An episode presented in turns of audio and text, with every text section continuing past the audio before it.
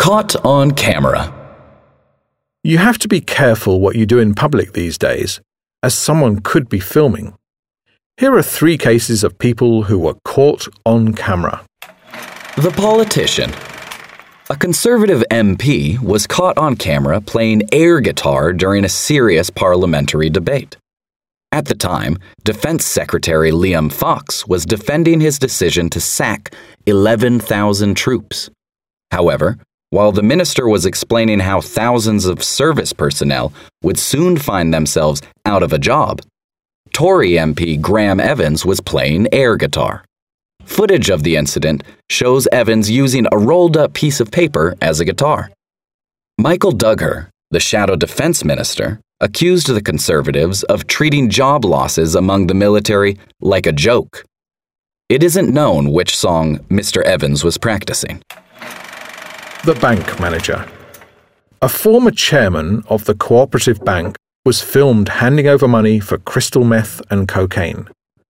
The video shows Paul Flowers, who is also a Methodist minister, discussing the purchase of the Class A drugs.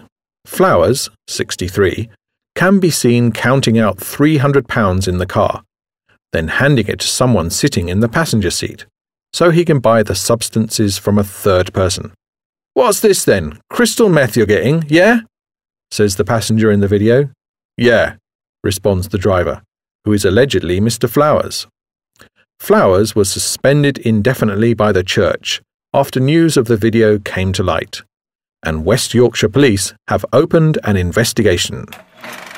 The Mayor. The Mayor of Toronto, Canada, was filmed smoking crack cocaine. Rob Ford, 1969, was elected Mayor of Toronto in 2010 and took office in December of that year. In the video, a man who is allegedly Ford can be seen holding a glass pipe in one hand and a lighter in the other.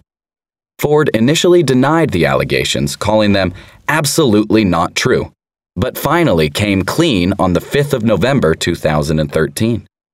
Yes, I have smoked crack cocaine, he said in an interview. But am I an addict? No.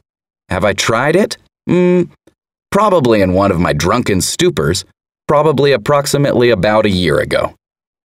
Responding to why the admission took so long, Ford said, I wasn't lying.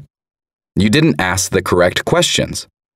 On the 7th of November 2013, another video surfaced with Ford shouting, I need 10 minutes to make sure he's dead.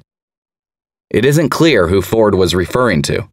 Since the incident, Ford has been stripped of most of his powers and been reduced to the role of a figurehead. Watch out for those hidden cameras.